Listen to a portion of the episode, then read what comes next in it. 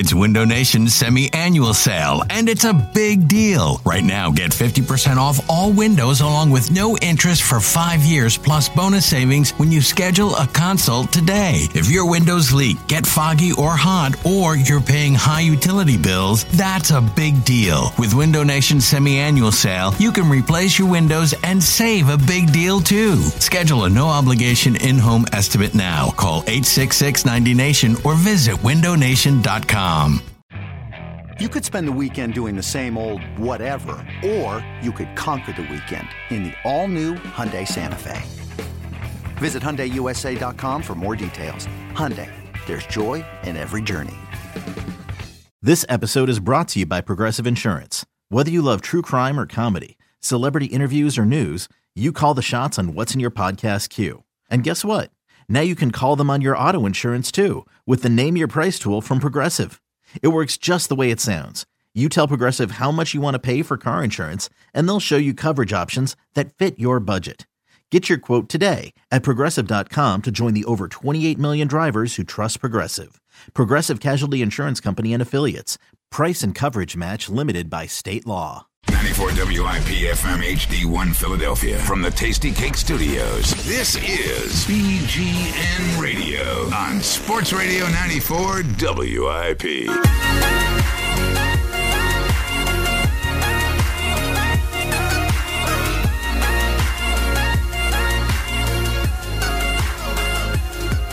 Oh, what's going on, Nation? It is a rainy Saturday afternoon, and it is BGN Radio right here on Sports Radio 94 WIP. John Barchard, James Seltzer, and of course, the Hefe himself, Brandon Lee Gowton and finally not hanging out with rock stars on a random Saturday in the offseason as, uh, what, Circa Survive, and then we've had Coheed and Cambria. Uh, I think he was even palling around with Lars Ulrich from uh, Metallica last night. It's been a it's been an eventful uh, couple of weeks for BLG, but uh, we are here. We're talking uh, uh, about rookie camp, and we're going to get into who's probably not going to make the 53. We're going to give our predictions on that. We want yours as well. 888 729 9494. James, how you feeling today, buddy? I, honestly, I'm just honored that BLG's gracing us with his presence. You know, I feel like we are way too low on the totem pole of like the coolness totem pole to be able to hang out. Yeah, well, you know, it's uh, look look at us. You know, that's, Yeah. BLG, what's happening, man? I think you guys are the real rock stars, uh, to be honest. it's too late. It's too late. uh, but buy us lunch and we might change our minds. Uh, so, uh, fellas, the Brandon Graham thing this week. Now, I know it's just rumors, and I know that there's a bunch of conflicting reports, and might even need Asante Samuel to sort some things out for us right here. But regardless of if Brandon Graham is really truly at some point going to hold out for a little bit, and even from yesterday, it sounded like Doug Pederson made the suggestion that he probably wouldn't be here for OTAs. It's all voluntary. I'm sure there will be thousands of clicks and thousands of articles written just about that alone. I don't think that's that big of a deal. What I'm more shocked by throughout this entire week that the fan base looked at Brandon Graham and go, "How dare you? How dare you ask for more money?" Even though I'm outplaying every single person on that defensive line, the guy that even made a hundred million dollars, the guy that's getting twenty three million dollars guaranteed, who has just as many sacks as Marcus Smith. The same hmm. guy who's going to be turning 29 and it deserves a lot of that money. The same guy that played good soldier when Chip Kelly was here, kept his mouth shut for the most part, did his job, and still produced as a 3 4 outside linebacker who went into free agency, who said, I'm going to get screwed here because now I've been, for the last two years, I played out of my position. So now my market's soft. Now he's coming back in. And the mere thought, the mere thought that Brandon Graham wanted a little more money for busting his ass and and being the player that he has become in the last five years, how dare you? He's overrated. I can't believe this Eagles fan base. I'm talking to you guys. I'm talking to the same people that a month and a half ago, when we're all sitting here suggesting and everybody's going, "You're crazy. Don't trade the trade the 14th round pick for Brandin Cooks." Oh, Brandon Graham, how dare you? He's untouchable. To a month and a half later, everybody's freaking out about it. Stop it. Choose one already. I'm tired of having these conversations all the time. John, you're in a good mood. I'm I like fired it. up, man. I'm fired up. Like, No, let's go. I- this I- is silly. I, I, I'm with you. Look, I don't know what's going to end up happening with the money. He is 29. What he is probably going to want might not be something the Eagles can afford ultimately. My bigger thing is I'm with you, John. Like, these guys have such a finite amount of time in their lives to make the most amount of money they can make. Their peak earning potential is so short. If any of these guys wants to say, I want more money, I am never going to give them crap for it. I'm just not. Like, I, I think it's just the way the NFL is. And, and we talked a little bit on the podcast at BGN underscore radio about the fact that maybe the league is kind of shifting in terms of contracts, these one year deals we're seeing this year. Will that become a trend? That could kind of hurt Graham's value for a long term deal moving forward, especially at his age. But John, I'm with you, Brandon. I, I don't know how you feel, but I, personally, I have zero problem with him who has outplayed, like you said, everyone on that line asking for more money. We we did the show, you know. Uh, we posted the podcast on BGN. I put out the the show title was what John? Should the Eagles give Brandon Graham more money? Yeah, does he deserve a new contract, et cetera, the et cetera? replies to that tweet were insane to me. These people are like, "No, he sucks," and like five and a half sacks shouldn't get you more money. Listen, people, Brandon Graham combined total of sacks, hurries, and knockdowns in 2016 was 80. It was the highest in the NFL.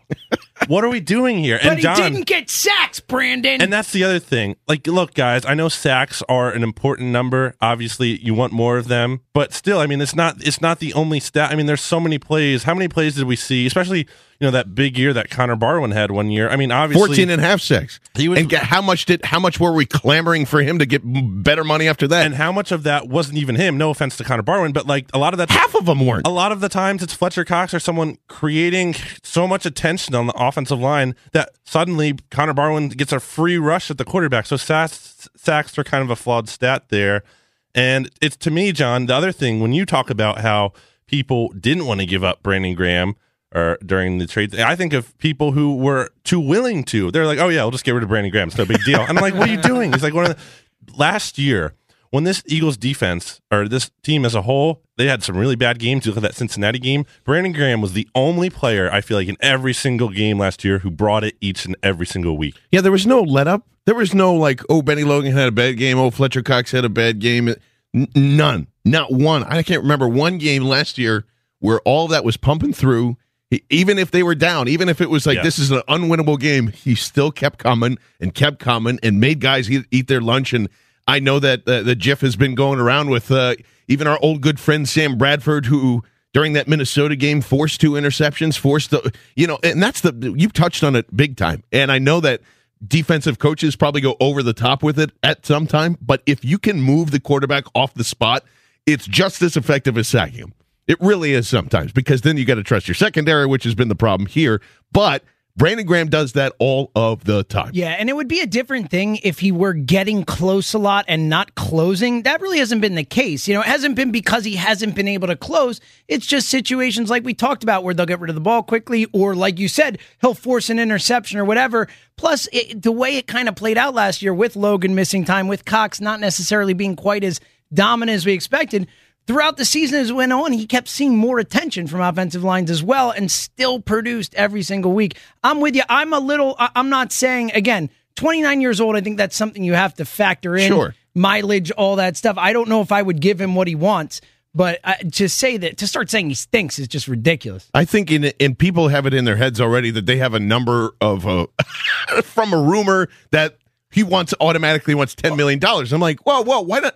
I, I, all I'm saying is if he had a 1.5 to 2 million dollar base bump and then got more guaranteed money onto that and it's really just a 2 year extension anyway that's all you really need right now. I mean it's the same think about the money that they're giving to Chris Long and he's 31 right? So I, I, I don't I don't really see a huge downfall if they do that. I also see that from the Eagles perspective too there's no reason to do that either in their eyes. So I don't think I don't think Brandon would have any leverage anyway. Well, one other thing just add on, and you mentioned it, and I I don't go overboard for the good soldier type stuff. But this guy has come here and not once complained. He's always the guy out there talking to the media, always a smile on his face, you know. And again, like I'm not saying this is mutually exclusive, but give the guy a little bit of a break. He hasn't even actually requested anything. Yeah. He yeah. retweeted La Canfora saying that it's yeah. unsubstantiated. He's ready to go for the season. Like, let's chill out here for a second and stop damning the man before we even know what the situation is. 888-729-9494. Let's go to Dan in Pottstown. Dan, what's going on, buddy? What's going on, my fellow uh, uh, uh, green bleeders. What up, Danny? Ah, green bleeders. I like it. listen, listen, listen, listen, listen, gentlemen.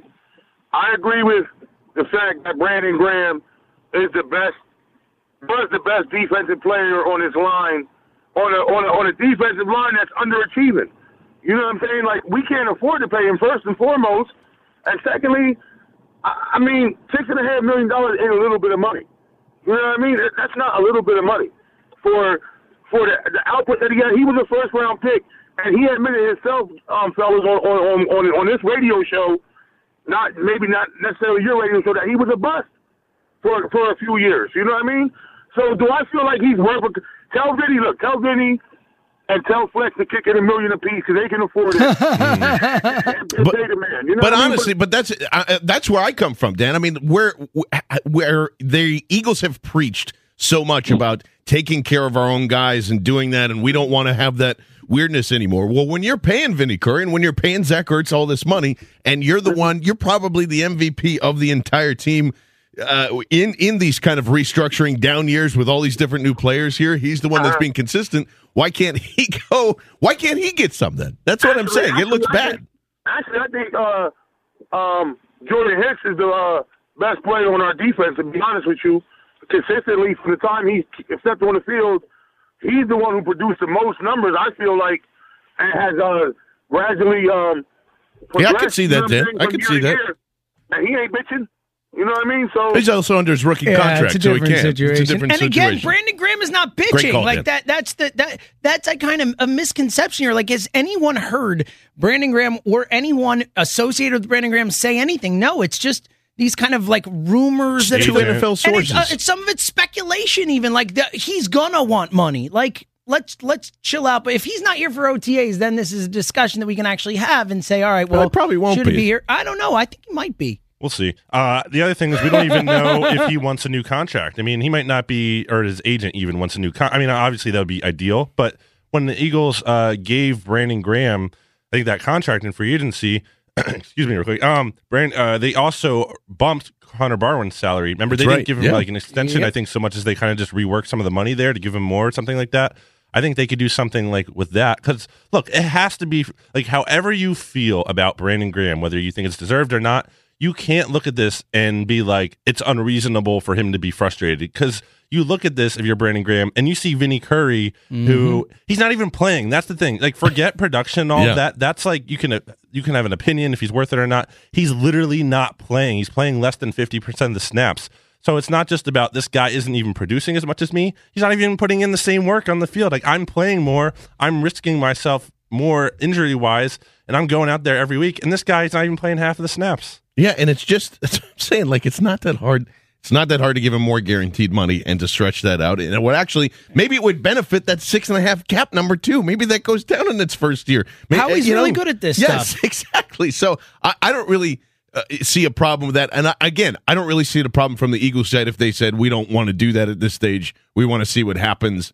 And uh, again, it's not for me. It is not really about a, a, a thing that may or may not be happening contract wise. It's the reaction of people Yep. that are putting Uh, the overrated button, I guess, on on Brandon Graham. And Only I'm just because of and this. that's They I wouldn't have can't- said it a month ago. The problem is this happens, and all of a sudden people are like, oh, oh, he's not worth the money, this and that. But it's like a month ago, everyone was like, yeah, he didn't get to the quarterback enough, maybe, but he still was the best defensive player or one of the two best defensive players I on this team last I still year. think you have a little bit of the Earl Thomas residual thing still. I think that's still around to some Sure, extent. I I think, think there's that's always fair. going to Well, be good. this He's kind retiring probably, and he's going to stay retired, right? Is he? Who Earl Thomas? No, Yeah. he'll be back. He's No. going to play. He go, okay. yeah, he all said right. that was Well, that was a momentary. Uh, But there's still my that- leg yeah. snapped. I'm going to retire. I Disdain think. for him here Yeah. because yeah. of that. It's it's uh, and I It's don't, never gone away. Right. I don't know- I don't- Hey, here's another hot take for you. Earl Thomas probably would have failed here too. Okay, Oh, all right, all right. That wide nine wasn't wasn't working out for anybody. Wow. Anybody that's going in there, especially when you got to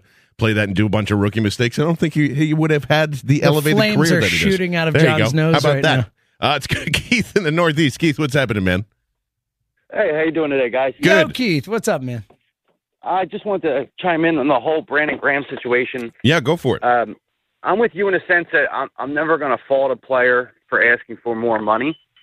And, uh, you know, in this particular situation, yes, he's playing at least at or above what he's being paid, in my opinion. But the whole problem with this, the whole contracts and what players get paid, like you've seen, I mean, he underperformed his rookie contract. No fault of his own. Sure. He, was, he shouldn't have been that high of a pick, to be honest. But you know, people say, "Oh, well, you know, you shouldn't give money back when you're not playing as well." Well, come on, let's be real. Would any of us give that money back? No, we no, wouldn't. at, any job, especially if they hired you as like, what if you were like, okay, we're gonna promote you to this new thing in the company, and then they don't, even if you get demoted, they're like, and by the way, we're gonna need that money back. like that would never Yeah, un- happen. Yeah, unfortunately, to be honest with you, the only sport that's got it right is golf. You know, you only get paid If you win. a lot of money when you win. You know, um, unfortunately, they're team sports and you can't do it.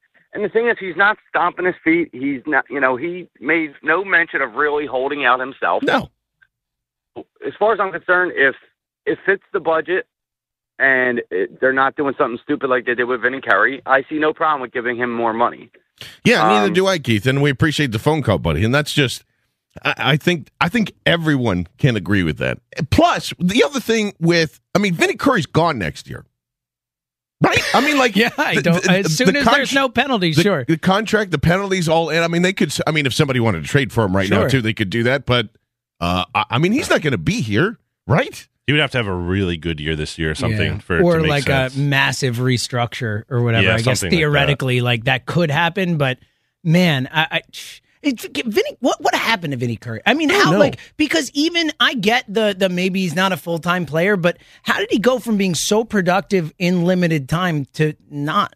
The only thing I can think of, I guess, that's kind of a conspiracy theory too, and as we all know from our special bonus uh, material on the patreon.com Ah, slash yes. BGN radio, uh, we're, we're big into conspiracy theories here. But, but, uh, he did get hurt. I think at the end of last preseason, he did suffer like, uh, it wasn't obviously like an ACL or anything major out for the season kind of deal, but it was, it was some kind of significant knee injury. I think, I guess you could kind of think it was that, but man, I don't know. It just, it doesn't look good and and really it's there's so many things now with this team that that Curry tra- track specifically I keep coming back to like again the Derek Barnett pick. I don't dislike Derek Barnett but it just frustrates me like defensive end is such a big need because they don't count on Vinny Curry after paying him. And now the Brandon Graham situation. You don't have money to pay some of the players you might want to pay and you have the I think they have the fewest amount of cap space in the NFL right now. Uh, again they do. And it's coming back to the Vinny Curry contract. And you said the thing with Zach Ertz, John, but the, the thing is, even if you don't like Zach Ertz, at least he plays. Like Yeah. Vinny He's Curry isn't playing. Yeah, like that's yeah. the most frustrating thing. Absolutely, and I'm sure we'll uh, get into a little bit of that too, as we had a nice little semi-exclusive uh, interview with with Zach Ertz, and maybe we can debate how much of the injuries and not having a consistent quarterback really do matter. Let's go to Will uh, in Sewell. Will, what's going on, buddy? Hey guys, I've been listening to everyone lately talking about the Eagles running back situation and how we need a bell cow, you know, first down back. Yeah, And, and I've been one of them. okay. Well, here's my thing. Here, here's what I see. Over the last two years, I know, especially the end of Chip Kelly and even some this past year, everyone every single Monday would talk about how every time one of our running backs came in, like when Sproles would come in, you know it would either be a pass, more likely it would be a pass, or any of the other running backs. They knew what was going to happen, especially when Ryan Mathews came in. When Ryan Mathews came in, you know, 100% sure it was going to be a run, more or less. Well, with the running backs we have now, between Sproles, Smallwood, um, Pumphrey, Clement, whoever makes it, they're all dual threat guys.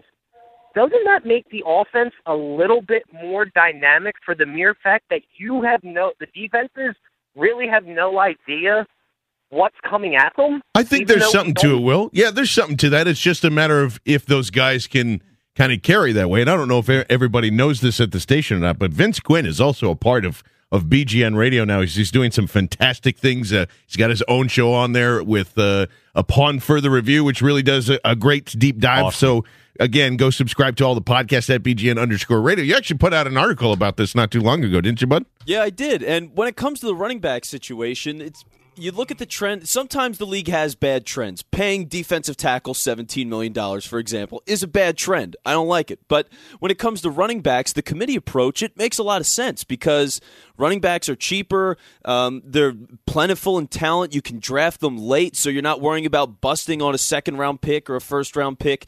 Everything that you look at, it, it just signals that you should have the committee. And sure, you need guys that do different things. Like you have Sproles, you have Pumphrey.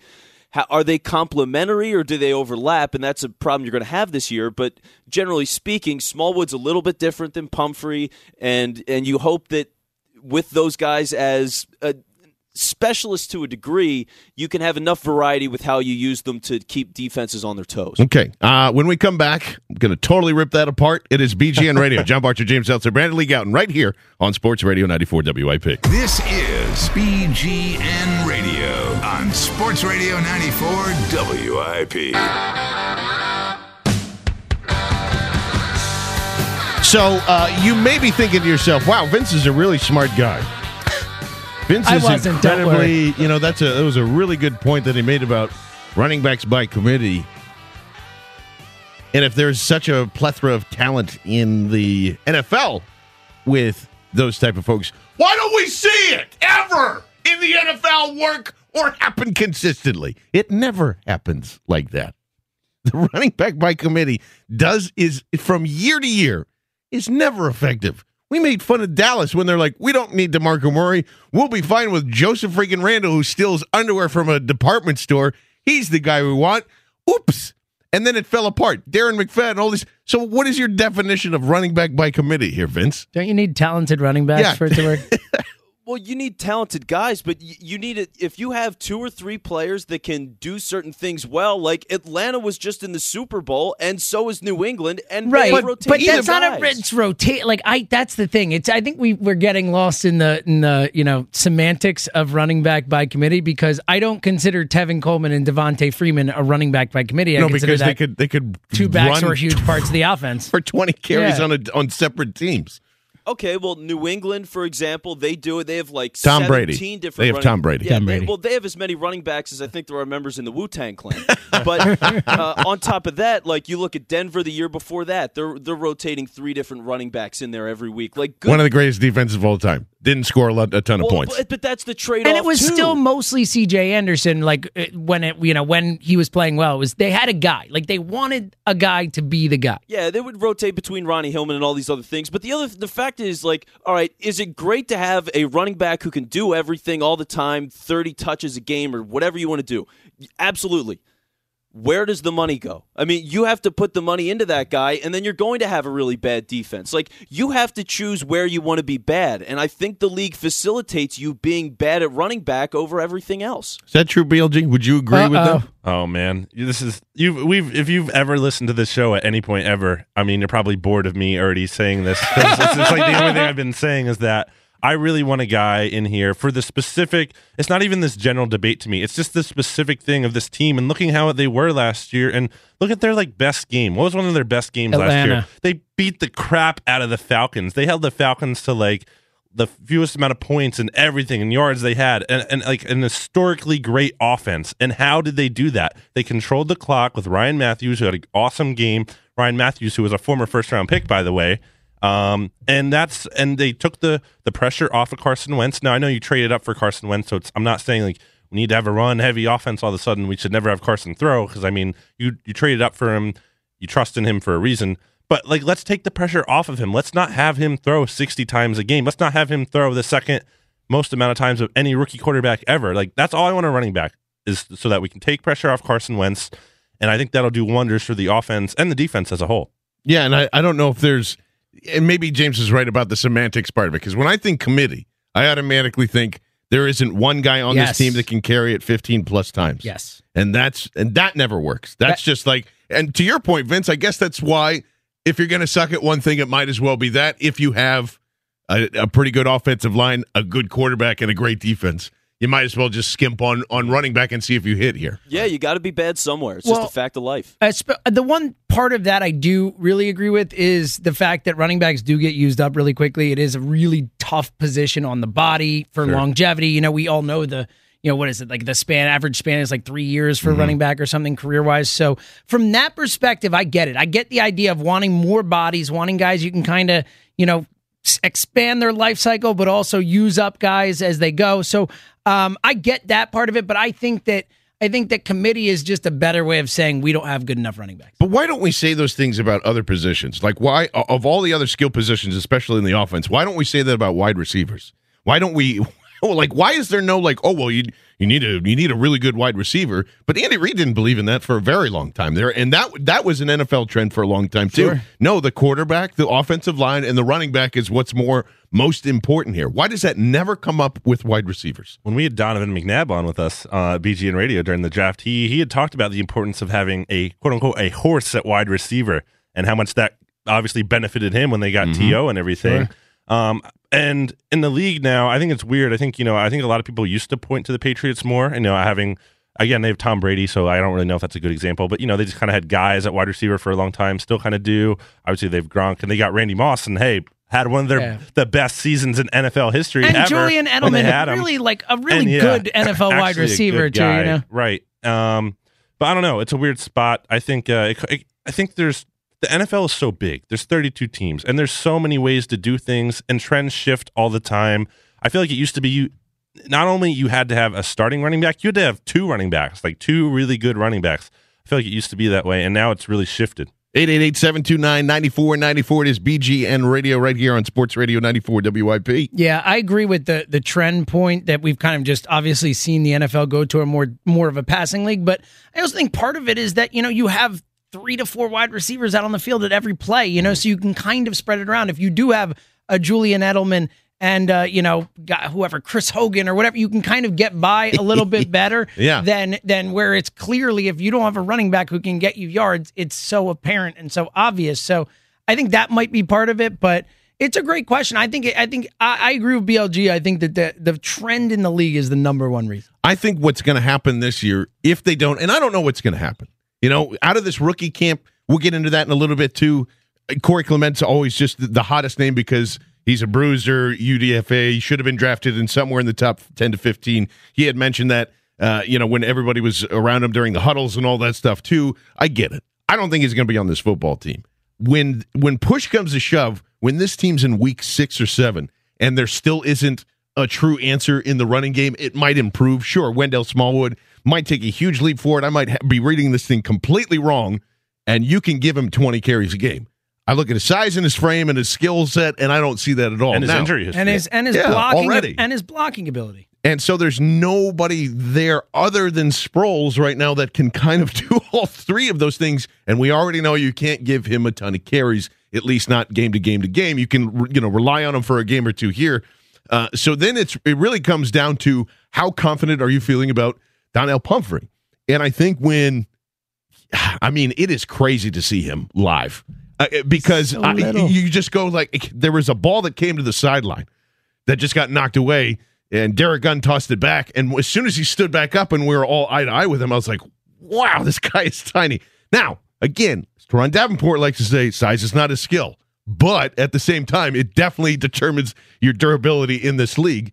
So I, I, I don't know. I, and you look at his college history, one of the most broken tackle guys in in in, in history. His More than Fournette, I think. Or yeah, something like that. it- it's crazy. So uh, he's elusive, and that's great. I don't know if he can do it. It's a huge jump, though, and we've seen those. We've seen that happen a lot between college and NFL guys that are are that size. That success rate's not great. So Eagles need a running back. You're right, fellas. I mean, like they. I don't think they're done. No, I agree. And and going back to the Clement thing, it's like we have this thing in this city, and we did it with Henry Josey. We've done it so many times with the wide receivers, the Russell Shepards, the Rasheed Baileys, Nate all these guys. yeah. Yeah, where we find a way to take these guys who were not drafted and put all our hopes on them and say, oh, he's going to be the guy. Why wasn't he drafted then? Hmm. Why wasn't he taken in the first seven rounds of the draft? Like, th- there's a reason that he was a U- UFDA. I like him for UDF, UFDA, but I think we in this city have a tendency to kind of get a little carried away with these guys. Wait, you, UDFA. You have- UDF, whatever. you- yes, thank you. Undrafted free agent. UDFA. Yeah, we There went. We went I from kept uh, saying UFDA, UDF, football to UFDA meats. Yes, I was thinking of meats. One real quick thing on the running backs, guys. the Eagles themselves, as far as we know, also really wanted it. You can't tell me this is like, oh, this was the plan all along. Mm-hmm. Guess what? There was so much talk about them wanting Christian McCaffrey, uh, and then he didn't get there. There was talk that they wanted to trade up for Dalvin Cook. Those things didn't happen. Do we know if they're you know true or not? 100 percent no. But when you get the signs out there, you're starting to think like, oh, they wanted a running back and they didn't get one. Yeah, and and later on too. I mean, they definitely wanted corner running back fifth round there, and it didn't happen. Uh, uh, fourth round too, I believe they traded back as well. Now that if if I recall correctly, so yeah, there was there was all that they wanted. They wanted another guy that was in there, and um, I, I don't know. I'm I think towards end of training camp, you're going to see something along those lines. I think maybe you get a Kendricks for running back swap, something like that. I, I mean, I would love that. But back back to Pumphrey real quick, just to reiterate that, like he's really small. Like I love his playmaking ability. I really do. I love his playmaking ability and all that. But like, like he's really tiny, and these people are big and fast and strong. I'm not saying he's not going to be able to do it, but I'm saying to rely on him in his rookie season Yes, to carry any issue. sort of real Yeah. load is is an issue. And that's why I guess they don't have to sell high at the. I mean, not that they could anyway, but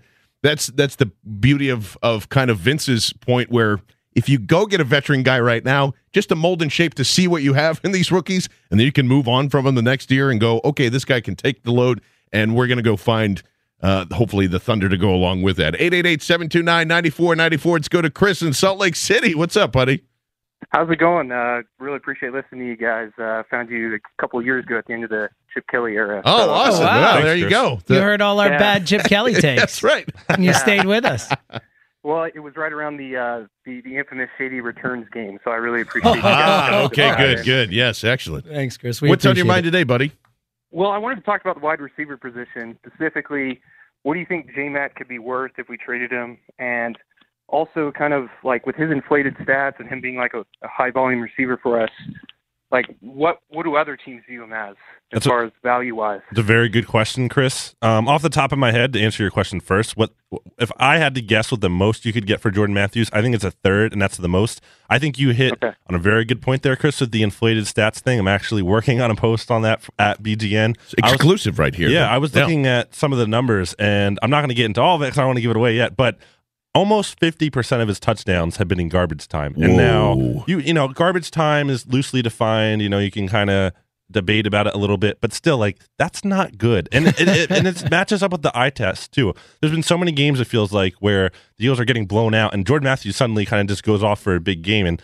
And look, I don't hate Jordan Matthews. I think none of us really hate Jordan No, I love No, Jordan Matthews. yeah. It's the fact that look, Alshon's going to be a free agent next year, and so is Timmy Jernigan, and so are like 16 other players, and Jordan Matthews is going to be one of them, and you're going to have to make a decision on him. And he's a guy who he has definitely has some good qualities, but he drops passes. He can't really play on the outside. So are you going to give that? Big money to that kind of wide receiver. I don't think the Eagles need to trade him just for anything, Chris. Like if you're getting a seventh round pick, no, don't do that. Like he's, he has more value. Yeah, it doesn't to the benefit team you. this year. You can let him walk in free agency and try to get a comp pick or something.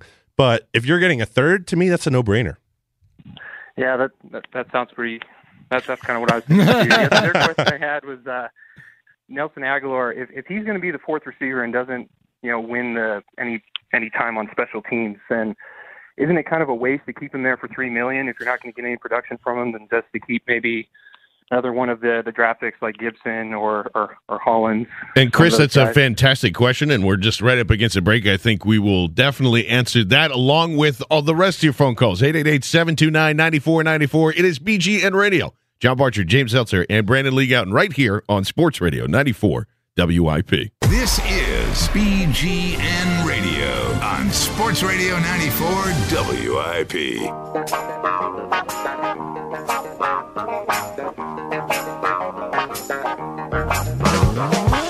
The funny thing is, I forgot Chris's question. I, I thought I could remember it, but what I do remember, happy 67th birthday Hey, to Stevie happy Wonder. 67th birthday, Steve. I, I, again, this is, uh, I mean, if you can't, if you're not right now, like tapping your toe, Oh, you gotta be. I'm dancing. love this stuff. It's BGN Radio, John Barchard, James Seltzer, Brandon Lee Gowton, all hanging out with you till uh, 3 o'clock. Doing a split squad today. Vince Quinn uh, behind the glass till 2. The beautiful Mike DeFury taking over after that, and we love them both. Oh, I remember his question. Oh, there we go. I go. remember it. Hey, Nelson Agholor, Oh special yes, teams. yes, very important. Uh, I you see this is uh, it's going to come off like we're defending now, uh, or at least I'm not going to lump everybody see, in yeah, here. don't don't include me in that one when you go down that road. One last time, we'll have the tiniest, teeniest little bit of Nelson Agholor optimism coming in here. Because if we're going to use the excuse for quarterbacks and different quarterbacks and different offensive schemes for Zach Ertz, why can't we do the same thing with Nelson Agholor now that he doesn't have to be the guy? You know, I, I again, I always will come back to there's no way that every single person that watched this kid pre-draft coming into this thing got it all wrong unless Oh, no. unless your name is Fran Duffy who nailed that thing nailed that son of a gun from from day one he had him ranked as a 17th wide receiver but I think if he's just a role player and is in the slot and is you know that again that Josh Huff role that everybody semi got excited about until the gun and weed thing happened right on that old bridge that we're looking at through the through the glass here. Uh, I think there still would be a role for him unless unless it's just god awful preseason and then I, I do agree with Chris and you just let him go. It's three million dollars it would affect the win total. Yeah, here is why uh, he will not have a role because he stinks. He's just not good. Bold. He makes I'm the team worse. He makes the team worse. I, like, and I get it. I get the whole different quarterbacks and all that stuff. But like, Even if he's returning kickoffs and We've stuff? watched Yeah. him with our eyes. He doesn't play strong. He doesn't go up hard. He doesn't ever like make a play. Like even in practice, E- James. even- Like, we I talked watched- about this, I watched him in practice. He's not doing. It's not like he's one of these guys who like, oh, he's good in practice, can't figure it out in the game. I'm just not seeing it at all. people were just wrong. 888-729-9494. Let's go to Rob in Wilmington. Rob, what's going on this afternoon, pal? Hey, what's up, guys? Yep. Um, first time I called in, but listened to you guys for years now. Um, Thanks, Rob. Awesome, man. Thanks for calling yeah, in. Yeah, yeah. Born in Philly, or born in uh, Wilmington, Delaware, but I've lived in Washington D.C. most of my life. Now I'm in New York, so I can't seem to get home to Philadelphia. um, one last thing, fun fact: played against Jonathan Allen. Hey, Did uh, you? in high School, in high school, Wow. How did Didn't that turn him. out? didn't notice him. Didn't notice him. Wow. Whoa! How about that? That- See, that's but that's it, Rob. I'm I've been trying to tell that to people for a very long time, especially when people got upset about him and Reuben Foster and passing on. I was like, look, guys, he went to Washington, which doesn't have a general manager, and Mm-hmm. then Reuben Foster went to a guy that you know has a heart meter when he describes players and and Oh, yeah. transcribes them. So let's let's see how that pans out first. But yeah, Oh yeah, one one question though. All right, my thing I was going to get to was about Detroit. Actually, you guys are talking about running backs not having a true running back. I'm a fan of a true running back. I remember the Shady days and days before that with Westbrook. But I'm looking at the Detroit Lions, who went nine and seven, uh, almost made the playoffs. Maybe they did. I can't remember, but they didn't have a true running back, and they, uh, I mean, they played us pretty well. So, what's your thoughts on kind of? I mean, the committee can work in an isolated situation. just really So, I depends mean, in, in yeah. those situations one it really depends on the quarterback two i mean they they lost the guy that they invested in so there Yeah. was there was injury problems Oh, uh, yeah. that were going on with the with the mirror so i you know and, And I would say three to the fact that, like, while he is not a go-to running back, Theo Riddick, one of the five best receiving backs in football. So, like, they still have at least that aspect of it to help. You know, that guy is really good at being a receiving running back. True point. And what about McCalister? What do you guys think about him as a ball player? I mean, they keep hyping him up as he's gained some weight and he's got skill sets, et cetera, et cetera. But what what's your thoughts on that? It's guy? Howie's boy. I, yeah, I, I don't, I don't know, man. I think that there's, a, I, I still thought that there was going to be a long way to go, Rob, and I appreciate the phone call. It's again, hey, I would be happy if he's part of that defensive end rotation. Yeah. fantastic. I just didn't see. I don't know. I didn't He's a see a lottery frame. ticket. Uh, Yeah, he, Yeah. he still is, and I think I actually think it's kind of odd that he's not on this rookie sheet list because there are a lot of guys that were on the practice squad from the previous years, like David Watford and some of those folks that were in there. Uh, I, to not be a part of these rookie camps and, and things like that. But besides that, I don't I don't see him. I don't see him making this squad, and I don't th- obviously by how they've drafted, who Yeah. they signed. They've put so much depth into that D line now. I really would be surprised. So I don't. Yeah, I don't. I don't think you see him at all. I don't think so either. I think uh, it would be hard. Maybe he spends another year in like the practice squad or something, and then maybe he's trying to compete for a roster spot. And a year from now, I wouldn't. I wouldn't count on him. I, I would treat him as like a dollar in your pocket. Like, hey, oh, that's really cool. I have that there. And if not, you didn't know. And with that, I mean, uh, because it's funny because I, I haven't thought of McCalister in a very long time, and that's because we yeah, because drafted in the seventh round. Late seventh Pr- round, yeah, too. practice squad from from there on out, and uh, they- yeah, they- I don't even remember. They didn't even bother, right? They just put him on injured reserve. I think almost instantly. Instantly, didn't, yeah. didn't didn't make it to one preseason game. So um, I wonder, as we're making these things and doing these predictions, I want to want everybody to start thinking. All right, as as this thing's starting to pan out, and we got a long way to go, and it's early in the process. Who's not going to make this fifty three? Ooh. who is not going to make it. It's easy to try and go, well, these guys and these guys and these guys, these are going to make it. Who's not going to make it? And and I'm going to preface this like basically guys that maybe should make this roster probably won't make this roster. I want some predictions coming in as well. 888-729-9494. Kevin in uh, New Hope, what's going on, buddy? Hey, I wanted to get uh, you guys to give me a read on, and I and it's probably too early to tell, but you know, the big thing for me with the team this year was really watching Doug Pederson. Um, you know, Chip, we thought he was going to be ecstasy. He turned out to be a roofie, ruined the team. um, you know, I felt like I was in the movie Hangover. Woke up on a roof in Vegas. oh, my goodness. I don't think it was and, that uh, bad, but okay. Yeah, it was horrendous. So, you know, so so so Doug's coming in, and first time head coach, disciple of Andy. Uh, you know, I wanted to see whether or not they could manage the team, whether they could put it back together, how they would, uh, you know, how they would coach the games to keep it close, not necessarily what our record was going to be. Um, all those things. How, how do you guys think he did, and what what do you hear around the league about whether he can take this team to the promised land? I think we have in this room alone, there's three split opinions on what exactly Doug is. But Brandon, I want to get your thoughts on this first because I, I, I actually forget where you stand on Doug Pederson as head coach. I hated. We all hated the hiring. I think. Yes, I definitely did not did. like I hated the hiring. process of it, yeah. exactly. But I thought he had a decent overall uh, season as a rookie head coach because the talent wasn't great here, and the he had he didn't have a lot to work with. So I think he did a fine. It was it was hard to really get a whole good read on him. I think that's the truth based on wasn't a lot of talent there. I think early on the season, I thought we saw a lot of his creativity as a play caller. I think that's why they had some of their best success early in the season. I think the problem was that they didn't have enough talent from that point and teams caught up. And it wasn't really his fault that they couldn't adjust so much as they just didn't have the talent. Now I know there's some flaws in there with like the Dallas game and you, James, you always want to point to the Giants game in there as being some some bad I got a decisions and all that. But overall, I think it's too hard to have like a definitive final grade on him. But if I had to give a grade, I think I would give him like a B. I, you know where I stand. I don't think Doug Pederson is the long term coach of this team. If if they don't make the playoffs this year, I think he's gone for sure. Uh, I, I- look, he hasn't impressed me. I, there has been some nice play calling stuff. I agree with that. I think he's been somewhat creative there. But you look at all the totality of the mistakes, of the doubling down on his mistakes, the kind of stubbornness about it. I, I I've just not been impressed yet by Doug Pederson. Kevin, what's your overall feel for it?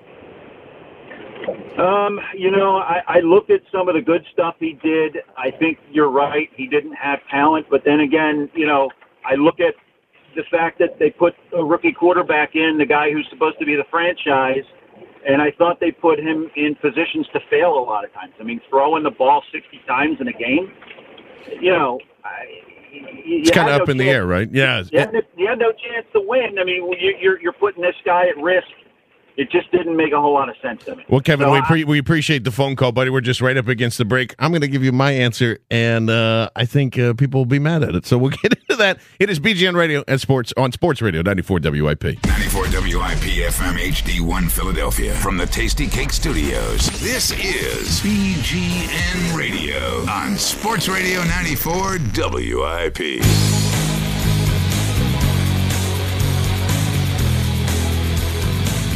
All right, I'm going to say something really stupid. What else is new? I think Doug Pederson is actually a pretty good head coach. Oh God. I think Doug Pederson's a pretty good coach. Now, on the overall scheme of things, I guess I'm going to retract that immediately. I think he's a. I think he's a. I think Way to stick to your guns, John. What I meant to really say is like I think he's a great play caller. I think he schemes very well, and I think that's part of his gig. Now you can make the argument, which I'm sure James will in about five seconds on BGN Radio right here on Sports Radio 94 WIP. That that's just not all about the head coaching tree. It's not about uh, the play call. Anybody can be an offensive coordinator. He can call plays. It's managing games, doing all that stuff. So I, I get that too. I wouldn't want him being in charge of challenges or you know Too bad he's your head coach. push-up contest or anything else. I just think Push up contest. Yeah, exactly. I heard he's great at Can't organize things, you know. Uh, but I think he can really scheme very well, and I think uh, good enough that all that other stuff eventually it'll matter. It'll matter. I mean, we will get upset about it when we're playing Monday morning quarterback, but I think the offense is good enough with now this influx of new talent and a, uh, a quarterback that didn't realize, and he probably didn't realize too, that was going to start eight days before the season rolling on. So there was a lot of different changes going on. I'm going to give him the benefit of the doubt moving into the season, and I have the right to change my mind in the first six weeks. okay, so yeah, you got that right little now- parachute ready to go. Exactly. Look, I, I get the concept of you know he needs more time, first time head coach, not enough talent on the roster. Sure, uh, he certainly did not have enough talent on that offense last year, but. You have to look past that and look at who the guy is, what he has done in the situations he's been in, how impressive he is. And look, we make fun of the whole press conferences and whatnot, but there is something to that. This is still a guy who has to stand up in front of the locker room and be a leader of men, of, of get guys to buy into what he's selling. And I do you think Doug Pederson could sell you on anything? I mean, I, I, like he just doesn't come off as a commanding leader type guy. And and look, could be wrong again. We we'll see and all that. But my take right now of what I've seen of this guy, both you know in press conferences, in game, all that kind of stuff, doubling down after games, I have been not impressed by what I've seen from Doug Pederson. And if I had to bet on it, I would bet that he's not long for this job. When- if I had to bet. When we use those terms, though, like leader of men and guys that can really sell you on certain things, Yeah. I think of Bill O'Brien. I also think of Chip Kelly. Nah, but And it's different. I- Chip, hold on, hold on, hold on. I'm getting there. like it's just as a commanding presence, you know. It's the same stuff that the Giants people were telling everybody about Ben McAdoo and his commanding presence in the locker room and stuff. That crap is so overrated. Ah, You always say it's overrated. It is. It's at the- not it- overrated. You are the you are the leader of those men. Like that. You are I- the you are like. How is that overrated? I don't I don't get how it's overrated. I think Doug has enough, uh, in quotes, emotional intelligence to Oh, understand and do all that, do all the lock. I'm not worried about the locker room stuff. I'm worried about how he puts his players and uh, puts them in situations where they can win. Kelly was not able to do that a Yeah, lot but of the he- Doug times. Pederson Doug made- Pederson has been able to adjust through every. This is the one thing that we always forget. In those half times, uh, they scored points coming out of the half when they deferred. I think eight out of ten times this season. That that's an adjustment period. That's going to get points. It's knowing how to do all that. If he can build on that, great. I'm not trying to qualify him as the greatest head coach ever. There's still a lot of questions to be answered. I'm just as frustrated as and like if somebody and I believe our previous caller had said that too. It's, the 60 passes thing. I mean, just let it go. It was one game. It's not like they was like, oh well, you want to throw 60 passes every game. That's what Right. it turned into. But it's I the thi- same crap that we talked about with Nick Foles and Chip Kelly, and they had them. You can't have them thrown 55 times a game. Yes, you can. Sometimes you need to do those things. But there is a fair counterpoint while those discussions were having because Doug Pederson's the one saying we have to run the ball more, we have to run the ball more, and then you didn't freaking run the ball more. like you're in charge of that. You are calling the plays, bro. Like. How can you come out and say we need to run the ball more and then not run the ball more We're and then say, sitting well, I guess you just need to do it? I'm the one making the decision, about but running back by committee and all that crap, and then how much this the, this squad needs a guy that can run it twenty times a game, and then we're questioning why he wouldn't run the ball more because it doesn't. It the didn't point work. was that he shouldn't say we need to run the ball more. Then why is he telling everyone we need to run the ball more and then not running the ball more? Because maybe that's a little message to the running back group of like, step up your game. We need to, you need to help out my my rookie uh, quarterback here. Let's go to Eddie in Phoenixville. Eddie, what's going on today, bud? Hey guys, how are you today? Good.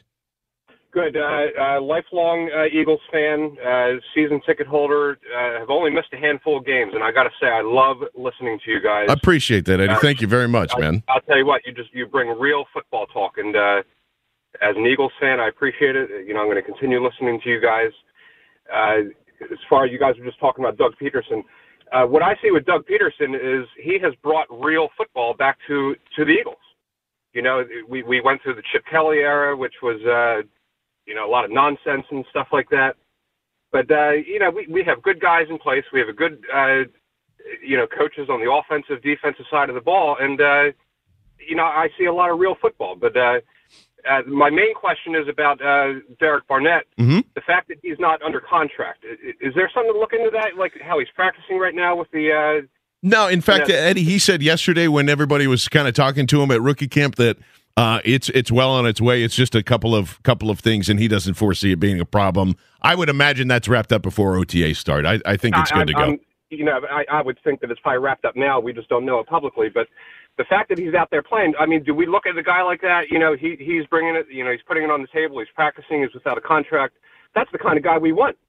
Oh yeah, I mean it's it, and it's and it and uh, we appreciate the call, Eddie. And what is the funny thing about that is the CBA's completely changed all that stuff too. So no longer is that like, well, I'm I'm never gonna I'm never gonna come in there and play because at the end of the day, it doesn't help rookies to sit out and do all that stuff either. Unless unless you're Joey Bosa and your dad has a lot of money and you can go, hey, yeah, kiss my butt, and the NCAA can kiss my butt too. Yeah, and, you're, that's and you're- fantastic. And you're, good enough to be Joey Yes. Bosa, who could just go out and not need to practice and just walk out and dominate. Yeah, and uh, I'm I, I got to tell you, just on that alone, like I still really am excited about Derek Barnett being here. Me too. Uh, I I think they're going to put him, and he even said yesterday they're going to put him in in different spots. He doesn't care if he plays lefty end, righty end, uh, and that's exciting to me. Uh, and I think that's basically the scheme helps with that too, because I would I would imagine that they're going to mix up defensive ends now. They and it's something they couldn't do last year. I mean, you can have you can throw Brandon on the left side. You can switch and do a lot of different looks and have that same kind of capability. And I think we kind of overanalyze that sometimes. It's just like, oh, lefty and righty end. It's pretty much the same thing. Yeah, I totally agree. And and we've talked about it a lot uh, on the podcast at BGN underscore radio. There's so much depth all of a sudden on this defensive line. I mean, we talked about it last year going into the season, and I joked about when we John at, at one point in the podcast got all guttural and was like, "I want blood," you know, like it was it was great, you know, talking about the Schwartz D and Vinny Curry and these guys going to get it, and obviously we did not get the blood we wanted. No, this past season, but maybe maybe even just a little a little, little pinprick. Yeah, exactly. Uh, but I think, look, I think we're a lot more set up this year to have a real imposing, consistent uh, uh, defensive line. I love the moves on the interior, bringing in Jernigan. There's just depth, John. Like there's a lot of guys here that you can go to. Yeah, and that's the thing that we, we've all discussed before, BLG. I, I think I was uh, incredibly upset last year when they didn't dive into those defensive tackles when the, the class was yelling at you to take some. But now, uh, and again, one year contracts and some UDFAs thrown in there, it looks like that this potentially could be a monster defensive line rotation. I 100% agree. And I've been thinking about it more, giving it more time. And I'm like, I think this pass rush could actually really eat this year because Yeah. look at what you had last year. Connor Barwin, God bless his soul, great guy. Nothing against Connor Barwin, you know, as, as a human being, but he, let's be honest, guys, he wasn't effective as a player, and he was going up against left tackles every week, and it was really sad to watch because it was kind of just like a free play for that left tackle. It's like, oh, Connor Barwin's just going to do that spin move he does all the time. Uh, done. All right, next play. You know, it, was, it, it and it really disappointed me. You know, because we we all love Connor Barwin and all that. Uh, unless your name's Matt Daring, but but still, I mean, seriously, he wasn't effective. And then Bennie Logan, again, I love Bennie. Bennie is one of my favorite players. But is he really the best pass rusher? No, he's not. Timmy Jernigan has a lot more sacks than him and a lot less games played. I think that's a huge addition that's kind of being underrated Yeah, here. totally. Um, and again, you add Derek Barnett, you had Chris Long. Vinny Curry, maybe he'll bounce back. He'll be in a limited playing time, of course, as he always is. Well, the, We'll see. the, the thing when we always talk about that, he's st- as a as a rotational pass rusher. Yeah. he's still effective. It's not like he's oh, yeah. dead. That's the thing. Vinny Curry isn't some terrible player. That's No. something we need to clarify too. He has a role. He's obviously in, just overpaid. Yeah, he's just overpaid. problem. That's the Massively issue. Not his fault. overpaid, Yeah, yeah. But yeah. still, when you add all that together, I think this pass rush could really eat. I think they have the potential to even more so than last year because again, you have Jernigan and Cox playing right next to each other now. That's Mm. awesome. I think teams are going to have to, and I think it's going to work into the Eagles' favor when you have those guys rushing up the middle and pushing the pocket there. Guess what? You just got a super bendy defensive end. It's a Yes! funny uh, adjective for a defensive end, but it's I true. love it. And guess who's going to be coming around the edge there once that quarterback's being flushed out of the pocket? Oh, it's Derek Barnett, and he could immediately as a rookie have a role there. So I think it's something to get very excited about. I also think it's something when a lot of people still are like, "Oh, the corners are going to be terrible," and they might be. You know, there's going to be some growing pains here. I don't with- think so, man. Well, I think I think so. you. Well, I think it's there's gonna it's gonna take some time. Come Yeah, on, it's yeah, gonna yeah. take some time. Regardless. I think your point is Uh, right. The D line will make them better That- than they are. And you still have those two good safeties on the back end that we don't probably don't talk about enough of because we just assure they're assumed thing, but or they're a sure thing, but they're really good guys. You know, Jenkins and McLeod. So I'm not saying the cornerbacks are going to be awesome all of a sudden, but when you have those safeties back there, and when you have this defensive line that could potentially eat, I'm not so worried about the cornerbacks all of a sudden. and I'm not. I, I don't know why, but um, and it- and it's probably going to come back to bite me in the ass. But I love Rasul Douglas. Wow. I, I don't. I don't think there's As going a to be rookie, you're an saying. issue at all I- see, on Oh, that. let's- hold on, hold on, hold on, hold on, hold on. On that side of the field, there's not going to be a huge as a issue. rookie, wow. As a rookie, I see. I I like him a lot long term. I There'll think be he's a- dips, but there's not gonna be a huge so issue. rare. It's so rare that a cornerback as a rookie. I mean, Jalen Ramsey last year uh, was the fourth pick in the draft and played like it. Other than that, and I, I know Teron Davenport in the most recent podcast we did had said Marcus Peters. Even Marcus Peters is a rookie. He had a lot of interceptions, Yeah. but he also got burned a lot. Yeah, Like oh, yeah. rookies struggle at that position. You got to give these guys. But time. I guess it's. I mean, like it, it, depends on how you define that. Because I will take getting burned and seven interceptions or six interceptions or whatever it is in your rookie season. Okay, Sure. Oh, cool. totally. Now, but but again, Marcus Pierce also the 11th pick in the draft. I'm saying like it's Yeah, rare exactly. that you see a mm-hmm. 3rd round corner from Jump Street be that effective. We'd like to see him grow through the season, but I do think you're going to have some issues there in terms of the development. I just think because of what BLG is saying, It'll help. The I mean, again, the bar was very low. Well, yeah. If Sorry, you look, he's sorry, yeah, exactly. He's going to be But- better than Leodis McKelvin. So So if the, if it is that, and I think a guy like Rasul can give you that extra half second, and it, and it all happens with him. It all happens in the first snap of the of the ball. he's physical. It's bang bang. It's one you know two arm bar, one arm bar, bang bang. Yep. And and hopefully I can ride you to the sideline Yep. and do all that stuff. I'm excited to see them in pets. Let's just get to that. Let's fast forward to August because I'm dying here. 888-729-9494. Let's go to Chuck in South Jersey. Chuck, what's going on, buddy? Hey guys, how you doing? Good man. Good. Uh, what I like to know, uh, what I like to say is, I think it takes a very intelligent individual to uh, be a head coach in the uh, NFL. Um, I don't think anybody was really stupid, except for Kotite, of course. um, oh, with that being said, uh, I think uh, I think uh, what's his name Pederson is is a clone of Andy. I think he saw what worked for Andy, and he's doing what Andy uh, did to produce. He's not he's not on his own yet. And with that being said, I think one play defines him last year of where you know why he should be a coach and why he shouldn't.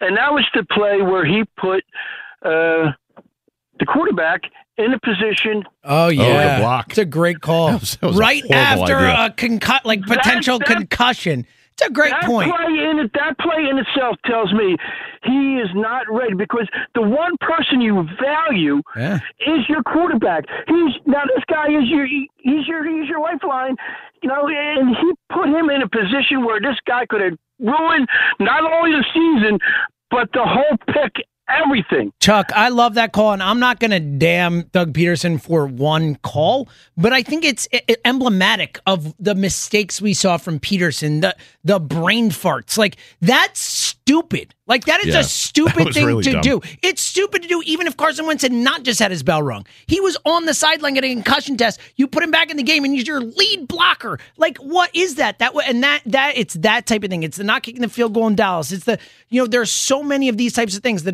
decisions in the Giants game twice with the field goals, like where it's just. I, I like aggressiveness. I'm a fan of aggressiveness, but there's also something where this guy just doesn't seem to think through the decisions sometimes when he's making them and it ends up screwing him. I think when we talk, we and we talked about that a lot during the season. I will take a head coach that is overly aggressive over overly conservative, I and I know you should have be a balance and understand the situation and do all that. that. too. But I, I, I- man, I think if there were again going back to the talent on the roster, I think if there was guys that actually could physically catch a GD football, Yeah, no, those things don't matter as much. That's fair, but at the same time, it's like we saw the contradictions, right? Because I'm with you. I like the Giants game overly aggressive. Dallas game too cautious. It's Yes, like you know, was we're- kinda like- yeah. So it's like Uh-huh. uh, the decisions ended up being wrong ultimately. And and granted, you know, you're it's process. I'm a process. No, Over you know, results guy, over right? results Yeah, guy. You got to am look I. at the Trust the process. So- process. yeah, that's why I stopped. Tuesday, baby. Let's go, man. I'm uh, one four. Let's Little go. Xfinity live action. But Uh, yeah, so that's my point. Uh, let's go to David in uh, North Philly. David, what's going on this afternoon, pal? How you doing? Good, man. Um, I think about three segments ago you had mentioned that uh, the, you mentioned the Vinny Curry contract kind of being a detriment to the team. Not detriment, just that just that they can move on from it next year if if they is a if they choose to. detriment, though, for sure. I mean, a little bit, yeah. The thing is, I don't, before I even think about Vinny Curry's contract, underperformance, anything like that, look at their salary cap. You have almost thirteen million dollars in dead money. Uh, most of that belongs to Bradford and Daniel as quarterbacks who aren't here. Then you look at the mistakes that they've made because Agholor and Huff aren't here, which they if they're both here and actually give you anything, then you don't have to spend close to fifteen million dollars to Agu- Agholor is here, but he hasn't given you anything. Yeah. yeah, but I'm saying you got, but he's a, he's a first round pick, and he should be on. He's on a, a low deal, and Huff was a third round pick. He's on a low deal. If they're performing, you don't have to give 14 million dollars in salary cap space to Jeffery and Smith. Then you have Kendricks and Kelce who count for 13 million dollars, and you want to get rid of them. All that money, just from those players, that's five or six premier players that you could add to the roster right But- now. Totally. But what's your point? They were all mistakes. It, it doesn't mean that the Vinny Curry contract was not also a mistake. Yeah, I well see. I don't say Vinny contracts Curry's a mistake after one year. You have to see him play. Yeah, did. well, d- yeah. I mean, Da- David, when we He is appreciate the phone call, insanely but- overpaid. He can't even get on the field. That's part of the But problem. that's the, yeah. It's nine if- million a year. If we we've gone through that a bunch in this town of it was free Vinny and it was he wasn't getting enough snaps. Sure. And now that I mean he was the main cog in why people wanted to go to the four three. And I think in Howie's mind or Lurie's mind or whoever it was, that was what they did. And they go, okay, Jim Schwartz, wide nine, pass rushing. We know what Jason Babin did. So let's pay Vinny because he's going to get, you know, 14 sacks or whatever. And didn't come close to it. And guys, he's not young. He's Well, 29. that's the thing. Yeah, he's he's just 20 as he's like what young, one year old, or he's just as old as Brandon, Brandon Graham. Graham. That's that's the point. And then like I get what David's saying is that we always kind of harp on the Curry contract.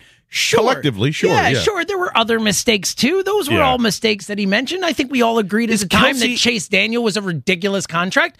But that Kelce doesn't a- mean that a the Cur- that doesn't make the Curry thing. No, and the Kelce No. thing, they got good value out of that. it's just money there. fr- team-friendly deal yeah, at the time. Yeah. So I, I think you know some of them were mistakes, but that doesn't take away from the Vinny Curry thing still being a huge mistake. It's absolutely 888 729 9494. When we come back, we're going to go through this roster a little bit and we're going to maybe, are there some surprises out there to not make the 53? Uh, plus, we'll get into some jersey number talk as well because there is one horrendous one that we need to talk about immediately. 888 729 9494. BGN Radio right here on Sports Radio 94 WIP. This is BGN Radio on Sports Radio 94 WIP. Now, our good friend William chimes in here, and this is going to be to your point, James, because you're you're the you're down on the Pederson. If the Eagles average 28 points per game and go eight and eight or nine and seven, do you consider that a good season? That's from William Anderson on the Twitter.com at BGN underscore radio. No, Doug Pederson gets fired Wow. if that happens. Look, I I truly, honestly believe, unless there are like all the mitigating circumstances in the world, if this team doesn't make the playoffs, I think Doug Pederson will be fired. How hard is it to miss the playoffs right now in your mind, BLG, with this current squad? Oh, Well, I always go back to I die on the hill constantly of that they should have had a better record than they did last year. I think there's some bad luck mixed in there with the close games and everything and all of that, and, and obviously some of it might be decision making too on Doug Pederson's part. But I think you know they do have uh, some kind of path to improvement here. I think there should be reason for optimistic. So in that sense, I don't think it should be hard to miss the playoffs. James, when you say the thing about he's definitely gone, the I, part I would guess. I'm saying. right. Well, all right. Well, Yeah. you think it, but the part where I dis there's all right. So I disagree with you, and I agree with you in some ways. The part where I disagree with you is I think they really want stability here. I don't think they want to turn over this whole coaching staff, especially like with Schwartz and stuff. I think they love Schwartz,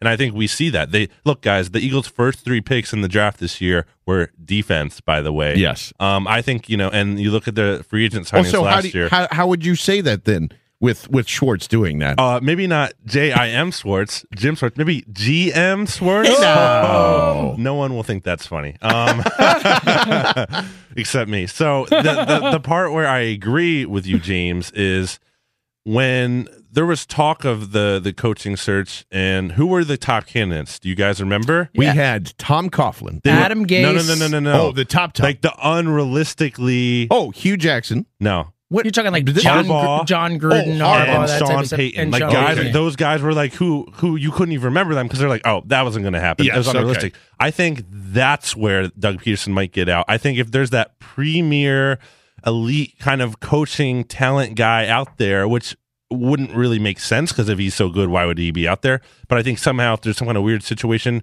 where he is, I think that's how Doug Pederson could be gone. to your point, I think the bigger issue with that specifically was that Doug Pederson was not their first choice. Yep. We all know this. They didn't want Doug Pederson first. Yeah. So I, I don't think they're coming in with him being their guy in that same way. And I think they, I agree, they don't want instability. I think that's one of the big things they want to kind of keep And consistency from year moreover to on year. that, real quick, I don't think Howie wants someone who's going to challenge him. Well, you know? that's a different Yeah. issue, and that's that's um, that's for me more likely that he keeps his job because of that Yes. than than the other part. But regardless, I do think that he was not their first choice. I, I don't think they're enamored with him. I don't think they were ever enamored with him. So you never know in that case. All right, gentlemen, put on your tinfoil hats because we're going to conspiracy town. Yes. Uh, first things first. Uh, I can't elaborate on it. Andy definitely pulled the wa- oh, the wool over the eyes of Howie Roseman. Yep. I'm going to leave it that there. Secondly, uh, I do believe that there is something to the John DeFilippo block. Me too. I honestly do Me too. believe that if there is some sort of fallout that comes like that in a, in an, in a case where they do go seven and nine, nothing really moves the needle first. I think your new head coach is going to be John DeFilippo. I do too. That's that's where I'm going, and I that's think he's the stability, and that's why it would answer that that whole thing of of stability and having Carson Wentz stability. Right. I could totally 100 percent see that. Now that might not be their plan in mind, but that might just have the point being, yes, worked out the way it worked Yes. out. I think Brandon's right in the sense that if you know John Harbaugh suddenly becomes available next year, that they would move Doug Pederson for that. But I think that it's also very likely that if that is not the situation, but the Eagles don't do well, Doug Pederson is going for John D. DeFilippo. And I, I and again, I, I'm curious. When's the last time that a premier coach has been out there? You know, like I can't think of Well, anybody Jim, that, Jim Harbaugh, I guess, when he was for the Niners. and then got well. Yeah, no, he That's was ago, definitely definitely not going to come back to the NFL and moved on to Michigan. Yeah. So But was that- getting him from Stanford was a big deal. He oh, was from like that Stanford. big. Yeah, yes, yes, I'm talking yes. about. Gotcha. To the Niners. So we're about. including that too. Like Yeah. if there was a college head coach, head coach that was. Am I saying hedge? You're saying Hedge- David Shaw, I think, is probably the only guy down there who's not been in the NFL who, like, I feel like could be that type of guy, right? Where it's, Maybe. I feel like if David Shaw wants an NFL job that's open, he could probably get it. Man, I don't know if anybody would take him on like instantly. Like, you, would you replace Doug Pederson and just go no, no, from I'm an just Eagles saying, I'm just, it's a good point with the big names. I'm just saying, I, I don't know. I think of the college coaches, I mean, I guess Nick Saban. I'm sure if Nick Saban wanted, Just if he say, wanted yeah, to coach in the I wanna NFL, try it someone again. would give him a job. He oh, would. Oh, yeah. He's too Yeah, successful yeah. not to. But I, other than that, I think Shaw's the only other guy that kind of pops out as like someone who, you know, would be that type of like Woody, wouldn't he? Like Chip Kelly when he came in, like that type of big college name. I think there is a possibility that he could be the coach for the next even three or four years, five years. Who, Get it- Pederson here? Pederson, and get get the team close, not close enough, and then you could see one of those situations where like a you know, not actually, please God, not actually Jon Gruden, but uh, but that that same thing where the Bucks went, okay, we Yep. need we we just need that extra something, and Gruden's going to be that guy or whoever's going to be that guy. I could totally see that happening as well. 888-729-9494. We're taking your thoughts on Pederson, uh, this rookie camp, Brandon Graham and, and his coin, basically anything you want to get into. A little lighthearted as we transition into this first, though. The uh, the numbers finally came out for all of the different rookies. And I got to tell you, first one that jumps off the board, Sidney Jones in 22 makes me so excited. Oh, I love it. And I think BLG even tweeted he went to Coheed and Cambria where he had the the four, the four because Sidney Jones is going to keep the fourth on his Love on his it. name, which I also think is pretty badass. Pretty as well. badass. So that is uh, that's first in line for me as far as like jersey jersey that you would consider blind uh, going in blind or Very whatever. good. He might never play a snap, and you might have that on, but uh, I don't see that happening. So I, I really like that. I am the only thing I don't like is Gerry with forty seven, who's just you know again they're selling this hybrid linebacker thing. It's a fullback number. It's a, it is a fullback now. Forty seven is just ugly for a linebacker. It's terrible. It's, it, it it just feels like it shouldn't be on the defensive side of the football too. I think is the issue, I, I, which is silly. It's such a silly thing to say. I don't think it is though, because Trey Burton just had it. That's the that's the weird thing about What- it. oh, yeah, good he was point. 48, he, wasn't he he? changed. No, No, he's forty-seven. Changed Wasn't to eighty-eight now. Huh. That's right. Yeah. Huh? But it's Mind blown. Forty-seven is more acceptable to me as like a, a tight end, Tight end. Like, I- halfback. I'd like That's what I mean. Yeah, like a, a fullback, halfback, tight end, like that whole kind of See, realm. I'm I can see okay. that. I'm okay with it because it's the only from 40 to 49 is the only range that both defensive backs and linebackers can wear. So I'm just excited that we can harken back to James Thrash and we have an 80 on the team. Oh, oh, and speaking of that, do you Oh, B- BLG? Do you like those wide receiver numbers? You got Hollins. I think going they're with wrong. ten. There's- They need to be flipped. we need to switch them. What's going on here? Mack Hollins, I think bigger guys. I like 80s on them for whatever reason. Um, Number 10, huh? and, and number 10, come on. Like everyone's calling DeSean. Shelton Gibson like the next DeSean. He I should know have it. that, that was almost like a little like fu to the fans. Like, oh, you think he's the next DeSean? Well, guess what? He's 80 and he's 10. Do you think they thought of that? Those like, No. sorry, that's a little too on the nose. I think fellas. that's ridiculous. I think they asked them and said, "Do you like this number? What number do you wanna watch? Yeah, what number do you want to wear? If you, Yeah. you have you have these four numbers to choose from, choose one of those four. Is my guess something like that?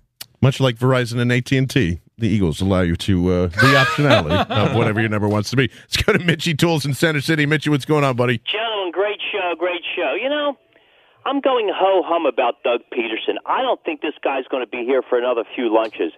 I think this organization, this is going to be a revolving door with coaches. I mean, you can argue, you know, Big Red is the best coach I think we're going to see in a while. I'm just, I'm getting weird vibes. I'm getting, I'm getting a lot of different feelings. I think, you know, in in two years he'll be gone, and I want your opinion on that. That it seems like each year we're getting more impatient and patient this organization.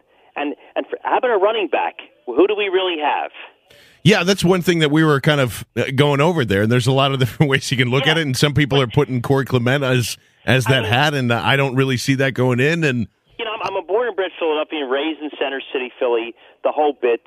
But this organization, you know, yeah, we're excited the draft was here. It was great for the city, all this. But but looking on paper right now, I mean, you got Wentz. Is this going to be a, you know, is he going to carry the whole team? And this coach, I just think you got to go beyond this. You got to go management. You got to go. Jeffrey Lurie has to get more involved in this. But Ooh, if you know, I would I would go the other way there, Mitch. you know, I, but but see, being through so many, and I'm not that old, but being through all this shtick that goes on with this city and the, and this team, there's every year.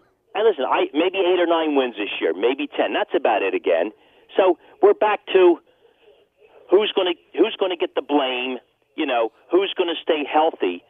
I mean, if you look at these Super Bowl teams with the rings, they have you know fantastic receivers and a line that that that holds the you know the quarterback can have lunch back there. Just each year, there's there's always a question. I just you know a question mark, and there's always we're missing something. I mean.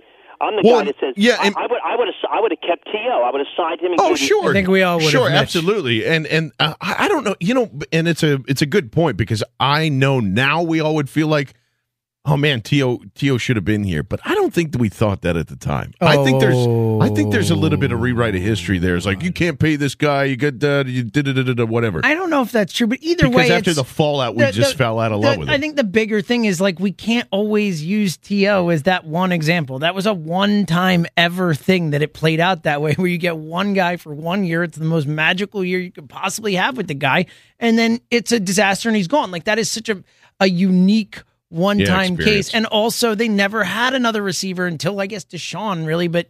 You know, like that one year he was here in 08 when they made that run, but like, you know, like that was it. T.O. was it. And we waited so long for that guy, and it was one year. So of course, I think it's there's a whether or not it happened at the time. I think every single Eagles fan on the planet is going to look back now and be like, "Well, we should have kept T.O."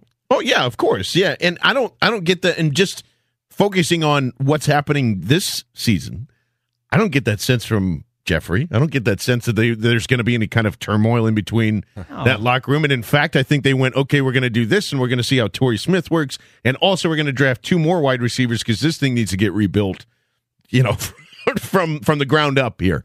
So that's kind of I like where their heads at there because they're they're drafting guys along with Carson that'll be right along with them, hopefully during those huge peaks. Where again, I just don't see I don't see how this team isn't contending for a playoff spot at the end of the year. I have a really hard time on paper looking at the rest of this division and going like, yeah, sorry, there's no way that they're going to be close to it. I, well, there's um, I I feel you. I, look, I contending for a playoff spot is a is a different thing than like saying I think they're going to make the playoffs. I look, I think look, they were seven and nine last year, and like Brandon said, a lot of Jeffrey's unlucky type of thing. Yeah, Jeffrey. Yeah. Here, I mean, they've they've upgraded areas of weakness, but at the same time, like it's hard to predict in football. I mean, football is a tough game, and and you know, it a whole any given Sunday and all that. But it is true. Like, so could they go seven and nine again? I think they could. It all comes down to Carson, really. That's Yeah. the make or break factor. He has to take a step, and he has to stay healthy.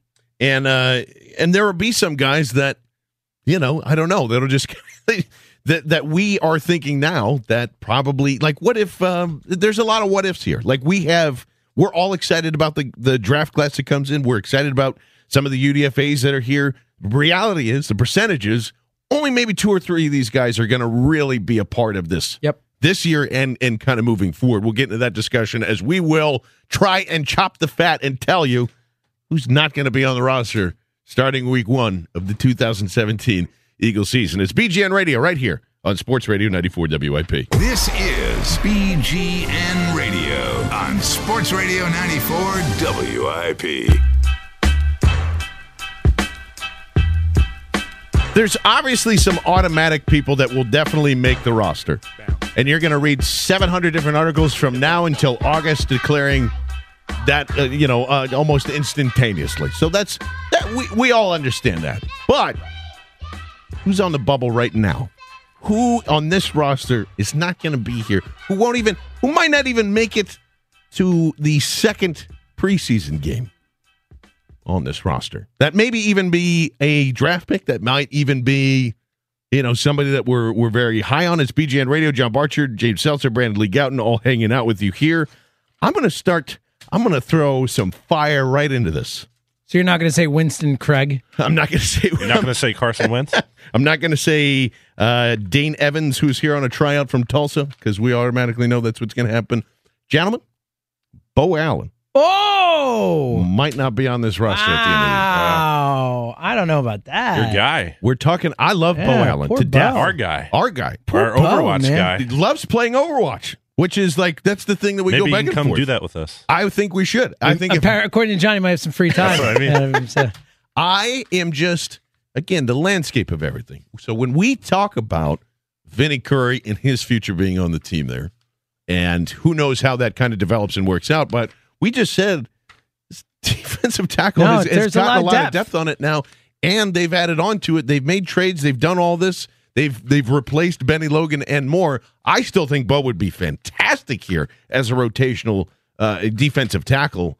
Uh, but injury bug, there isn't. I mean, I, I don't know. it's I'm just saying, think about it because I'm not sure if Beau Allen's going to be here at the end of the uh, the training camp. Yeah, my only hesitancy with that was it did seem like they liked him a lot, and we had the whole Jeff McLane report before Yeah. he got hurt about trying to extend him. him. and all that. Yeah. So my if he comes back healthy, I I think he's here. But uh, look, it's a, the pec Wally injury. pipped is what I'm basically Wally trying to Pipped. set. Yeah. So you're saying that that Timmy Jernigan is Lou Gehrig? There you go. Okay, Ooh. got it. I was trying. I'm trying to figure it out here. So done and done. Even though So- that wasn't his role there, but uh, BLG curious any anybody that you don't think might uh, not make the roster that originally maybe uh, maybe we thought was a lock. don't Tim- steal mine. To me, it's really obvious, and I don't know how this is even a shock to some people. Some people are like, "Oh no, he has to make it." Dorial Green Beckham is not Yeah. going to be on Oh, the that- team. yeah. Like- Okay, good. But like I- some people still think that. Like, he- Really? yeah. I, I, from what I've seen, Like, like he when I is see, a lock to be. that's gone what in I mean. mind. But when I say that, some people are like, "Oh no," and I'm like, "No, guys, like he doesn't play special teams. He's going to be down the depth chart. Mm-hmm. What's going to be on there?" So to me, that's my pick right there. Uh, also, shout out to the mighty E-Rock who was tuning in with us, who tweeted at us that DGB was his first pick too. I think that was Oh, and we got to remember. So the timeline that I guessed a long time ago that he'll get cut in week two of the preseason, Ooh. and then the Arizona Cardinals will pick him up. I love that's, it. That's that's Love that's- it. Bruce Arians does it again. We'll have that. Uh, Erock also saying that Marcus Smith won't be on the roster, which is uh, I, I think that's a pretty good name to remember. yeah. there. They didn't pick up the fifth year option, so that makes sense. And then uh, he's BLG's favorite friend by saying Nelson Agholor because Yeah, you know, which I, I, I have like. Again, I would guess Agholor is on the team, but um, here's one for you. Ooh. I don't think Allen Barbre is going to be an Eagle to start this season. Hey, you know that's funny because uh, I, that the offensive line depth is is very strong right now, and, and that's probably one of the reasons why they didn't feel it was necessary to go in and dive and and do all that. Uh, yeah, it's interesting, man. I mean, like Jimmy Kempski went from uh, Kelce and Barbre not going to be here to shrug emoji. Now, now it's just like I have no idea what's happening. But what do you think, Barbre? Barbre gone? I think maybe that's maybe we can see a trade still happen. Yeah. You know, so- oh, I would guess a tra- like that would be my guess. For someone it. goes down somewhere else. They need it because you know Barbre for you know he's not He's versatile at least. Yeah, he's, I mean, like I would trade what, like you know, if you're a Seventh team out rounder there, for him, yeah, sixth seventh rounder, yeah, I'm that's fine. sure. Add mu- some depth to my offensive line, Especially if people Starter get hurt. down. In, yeah. yeah. exactly. There you go. Uh, you might know this next man as John from Portland, who calls in this uh, radio show. We know him best at not my real emails on the twitter.com. John, what's going on this afternoon, buddy? How are you? Hey man, I'm doing great. I uh glad you guys got a little break with the uh, post draft coverage.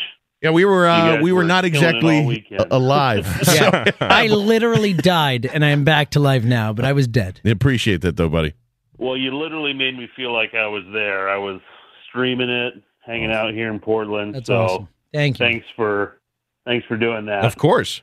I uh it's funny, I was calling in to tell you I don't think Beau Allen makes this roster. Wow. I'm on hold and, and you bring it up. Way to steal it the from him, John. Sorry, buddy. You Sorry to steal the thunder. Jeez. Yeah, and really, you know, for me, you look at a guy like Beau Allen. I really like him as a player, but I don't think you can really extend him, in particularly because how different is he from Destiny, Uh-huh. uh, Charles Walker, and Qualls?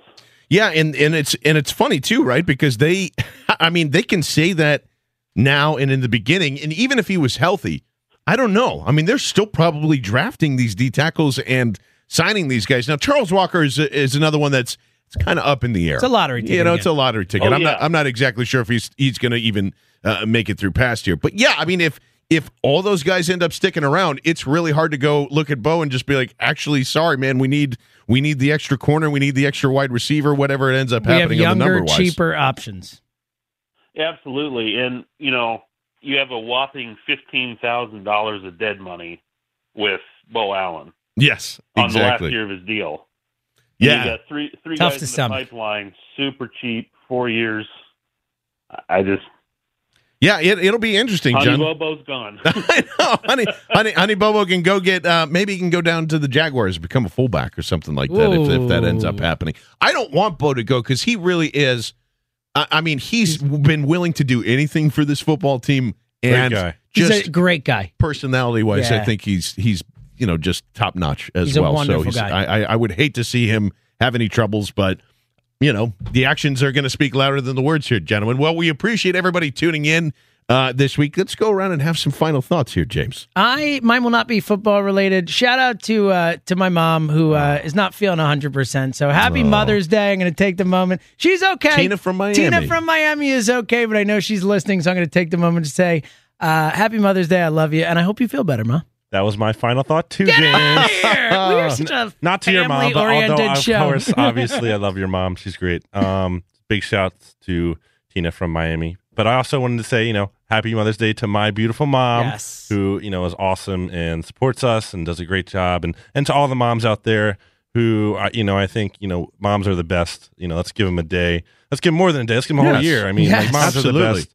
Um, so big shout out to my mom. Uh, I want, yeah, d- definitely to Tina and to Brandon's mom. My mom can suck it.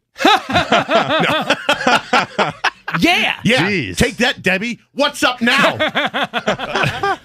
no, happy Mother's Day uh, to to my mother as well, and to really to everybody out there that uh, I mean, especially with a gloomy day, it's supposed to be a, a really nice tomorrow. So uh, breakfast in bed, highly recommended. Yeah, or take them out for Flowers. brunch. Use- use brunch little- is always fun on Mother's Day. Listen, download Postmates, order in the Starbucks, Oh, like which you can do. Uh, you know, way. just to do do all that fun stuff. They deserve uh, way more than a day here. The only other final thought I have that will be football related is I, I'm already starting to notice the trend now, ladies and gentlemen. These rookies are very nice gentlemen. They are very well spoken, and their personalities shine. That does not mean that Mack Hollins is now going to be the number one wide receiver. Get just just remember you can have you can judge the person and the player all at the same time. A lot of these guys are great. Mack hollins is going to be so quotable throughout this season. I wish him nothing but the best and i hope he dominates the entire preseason and really does become a figure uh, for the eagles but don't let the person i i, I mean we, he we put up a, a, video snake, John. Come on. he w- watches Sanford and Son. I love this kid. I hope he makes it. I really do hope he shines. Uh, but just caution yourself when doing that. That was the most viewed video that we put out on bleedinggreennation.com. I think it got like 14,000 views and, and 55 shares or something like that. But just remember, they got to prove it on the football field as well. It, has been a uh, fantastic day for us to uh, Mr. Vinny Quinn, of course, to Mike Teferi. Uh, I am John Barchard for James Seltzer, Brandon Lee Gowton. This has been BGN Radio right here on Sports Radio 94 WIP.